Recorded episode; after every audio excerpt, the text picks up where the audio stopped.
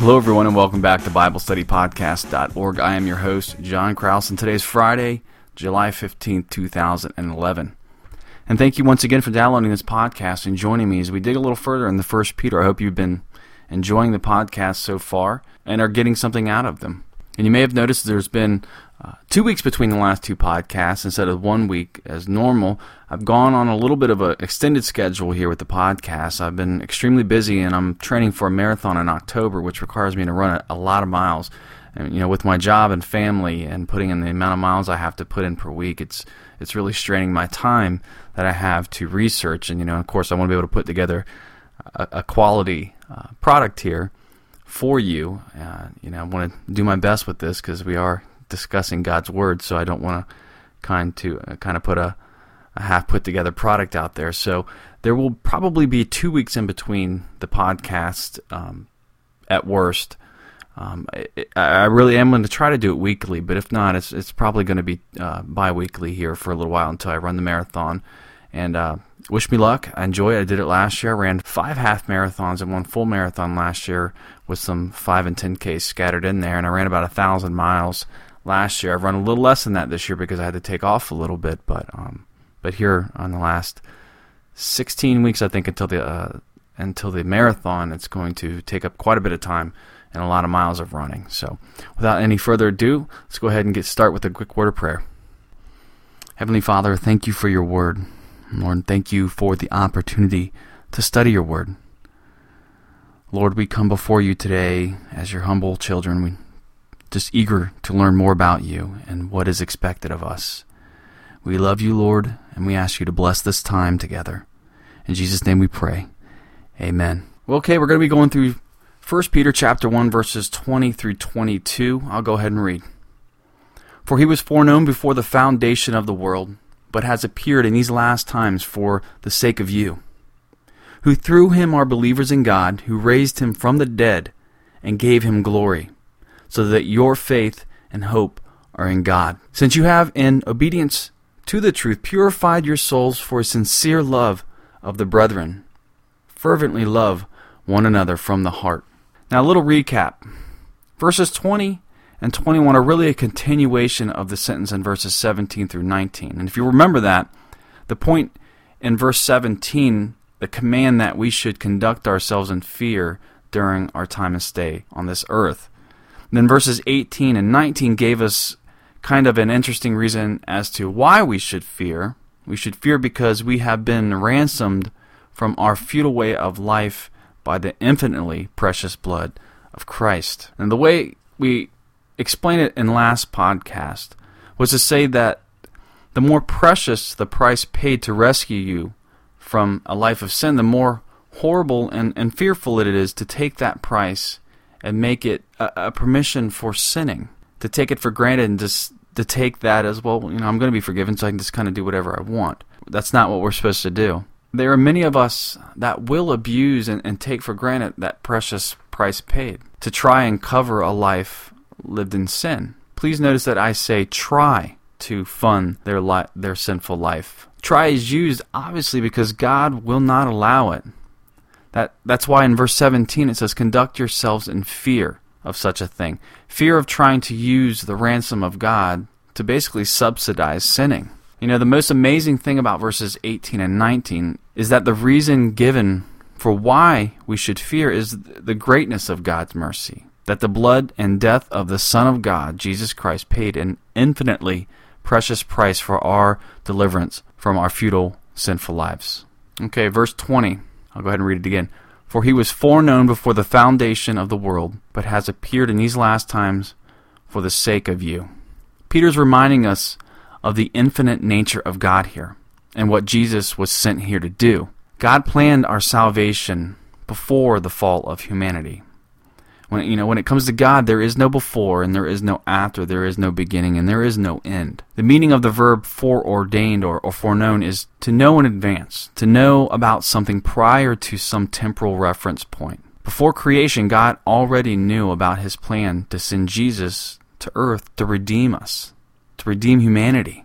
So before Genesis 1 1, in the creation story, God foreordained Jesus as our Redeemer. That was before time or space ever existed and before Adam ever sinned. Acts chapter 15 verse 18 tells us that God knew the plan long before us, quote, known to God from eternity or all his works, end quote. Now here's two verses uh, that are telling us about God doing things before the creation of the world. In Titus chapter 1 verse 2 it says, quote, "In hope of eternal life which God who cannot lie promised before time began." You know, God promised eternal life before time began. And in 2 Timothy chapter 1 verse 9 it says, quote, "Who has saved us and called us with a holy calling, not according to our works, but according to his own purpose and grace which was given to us in Christ Jesus before time began. God both saved and called us according to his purpose and grace before time began. You know what's amazing here is that God not only foresaw Calvary, but he was the one who arranged it before time began. This is amazing. Acts chapter 2 verse 23 says, "Him being delivered by the determined purpose and foreknowledge of God, you have taken by lawless hands have crucified and put to death. Now, we often think that it was people who put Jesus to death. And this verse says it was God who predetermined Jesus' death. Jesus' death was no random act. This wasn't a oops kind of thing. God the Father gave humanity that gave the humanity of Christ the right to decide when and he, where he would die. And John chapter 10 verse 18 says, quote, "No one has taken it away from me, but I lay it down on my own initiative. I have the authority to lay it down, and I have the authority to take it up again. This commandment I received from my Father. End quote. So think about this. Salvation was not an afterthought to God after creation. God did not decide because uh, humanity had royally messed things up for ourselves that he was going to have to now send someone to fix things. This is not what happened. The need for our redemption was not an emergency fix kind of event. God was not feeling some sort of pressure to right any kind of wrong. You know, the, the genius of God's design is our redemption. From His standpoint, it is an eternally present fact. The idea of redemption was no kind of, to use kind of a football analogy here, a Hail Mary pass to try to save us. And that's American football, by the way. you know, Jesus' sacrifice for us was part of God's eternal design. The eternal counsel existed before the created order. Humanity's fall did not take God by surprise. Ransom in Christ was God's eternal plan. In the last half of verse 20, quote, but has appeared in these last times for the sake of you. Jesus came to redeem people from their bondage and sin. Verse 20 plainly says that he was manifest, quote, for you, end quote. He came to set us free. And free from what? Free from all the things that bind us. Peter portrays salvation in a very significant way. He portrays the Son of God as the servant whom the Father has sent to redeem his chosen ones. It is the Father who chose or predestined or foreknew the Son. Our salvation was the plan of the Father in eternity past. Before he created the world, God sent the Son to save us for our own benefit. What was planned and purposed long before has now appeared to us in Christ Jesus. As God the Father sent the Son, so it is He who raised him from the dead and glorified him. And for this reason, our faith and hope are ultimately in the Father because of what Jesus did. Verse 21, quote, who through him are believers in God, who raised him from the dead and gave him glory so that your faith and hope are in God. Now, this one's a little more difficult, but I think the point is through Christ, His Spirit obtained for us in His resurrection and ascension, enabling us to believe. Because of what Christ did, we are able to believe. Peter is telling us our faith and trust in God comes through Jesus and His resurrection. Because if He didn't resurrect, all is for naught. We're all wasting our time. But He resurrected. He ascended into heaven. Praise God for that. God raised him from the dead and gave him glory, so that your faith and hope are in God. Verse 22, quote, Since you have, in obedience to the truth, purified your souls for a sincere love of the brethren. Fervently love one another from the heart. End quote. Now, if we remember back, way back to episode 1, we talked about Peter writing to scattered groups who represented the first Christians in an otherwise thoroughly pagan world. Through God's mercy, they had been born again to a living hope through the resurrection of Jesus Christ from the dead, and that was 1 Peter chapter 3. These scattered groups of believers were made up of both Jews and Gentiles, which was a, a really radical cultural mix for that, that day. These Christians were being persecuted for their faith. We see it today in our family, stress and suffering, especially in these times, these, these, these stressful times now with the economy. Stress and suffering turns and makes people irritable. And in turn, that can turn into conflict and trigger frictions that otherwise might not exist in your family or between your neighbors or your you know extended family. Now Peter after showing them that being a Christian requires a holy lifestyle, this new birth that demands a new love in the family of God. And we talked about holiness in in previous episodes, and Peter stated, and this is in chapter 1, verses 15 through 16, we went into this lengthy rationale as to why Christians must be holy. And what was the reason? It's because our Heavenly Father is also our judge, and we have been redeemed by His precious blood, and He is also holy, so we are commanded to be holy. Peter's doing a, a similar thing here with the subject of love. First, Peter states something that is true of his readers due to their conversion. They have purified their souls in obedience to the truth for a sincere love of the brethren. Then he states the consequent demand, quote, fervently love one another from the heart, end quote. To understand verse 22 properly, we must see that Peter is talking about something that takes place at conversion or, or, or a new birth. If this were not so, Peter could not state, as he does, that this purity of the soul in obedience to the truth was true of his readers. At conversion, a person begins a new life of obedience to the truth of God's revelation in Jesus Christ.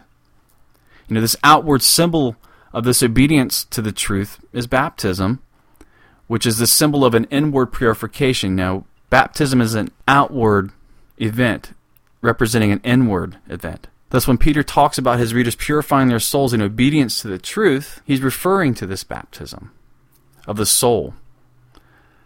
So, this holiness that Peter has been describing, holiness which stems from this new birth, must work itself out in the love for your fellow Christians. So, having been chosen by the Father and set apart by the Holy Spirit and cleansed by the shed blood of our Lord Jesus Christ, believers are given a living hope. We are to fix our hope on these blessings which are to be brought to us at the return of our Lord. The result should be a lifestyle of holiness and fear during our, our time of pilgrimage on this earth.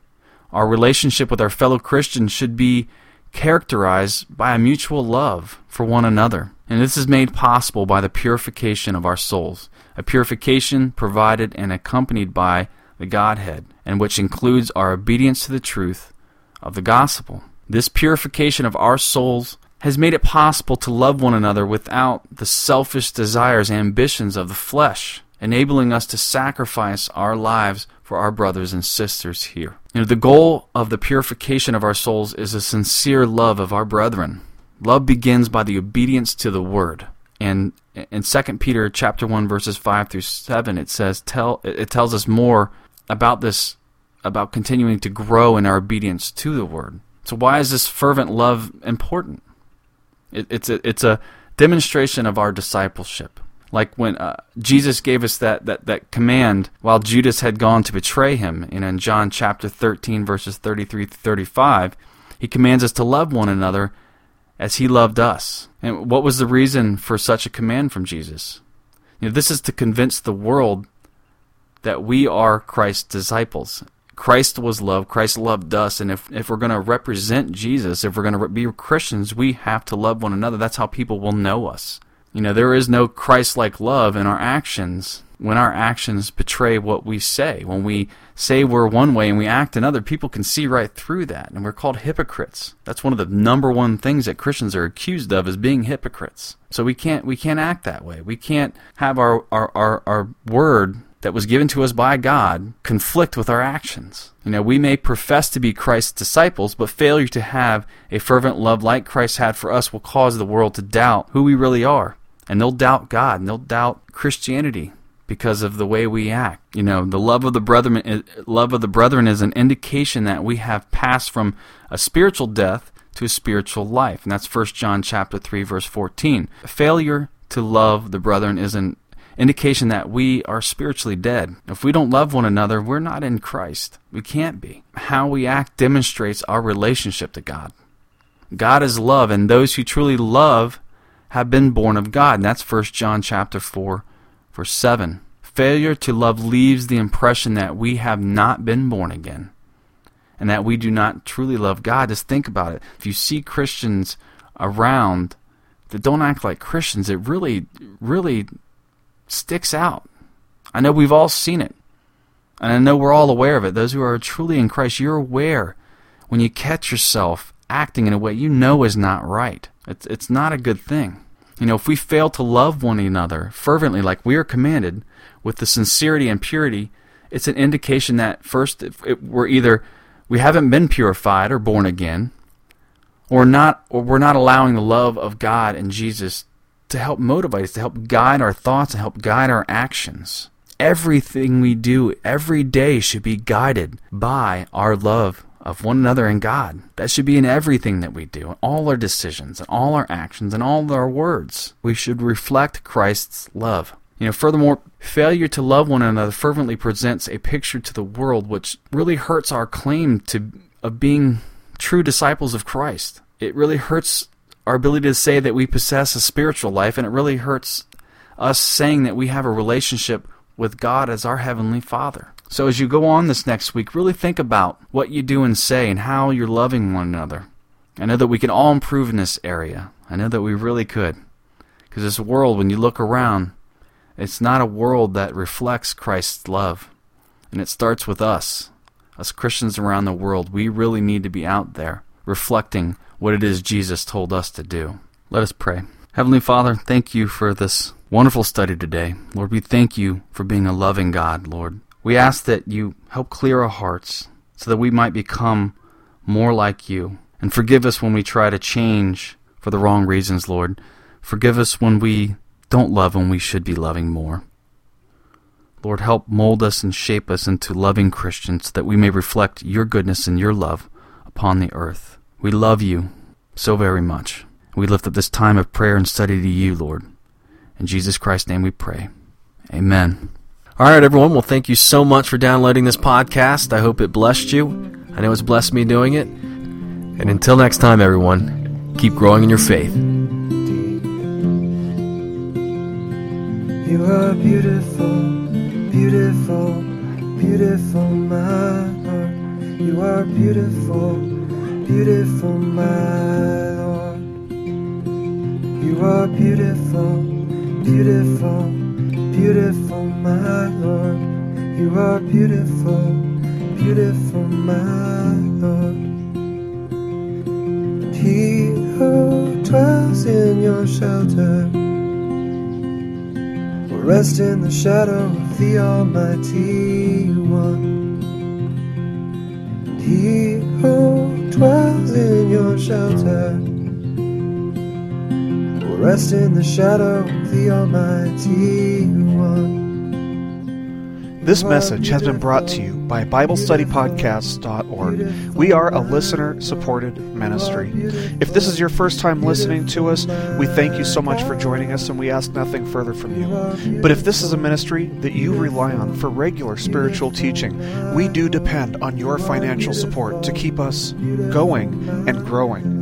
If you'd like to make a donation to BibleStudyPodcast.org to keep us going and reaching thousands of people around the world, you can go to our website, BibleStudyPodcasts.org, and you can make a donation on the right hand side by clicking on the support box.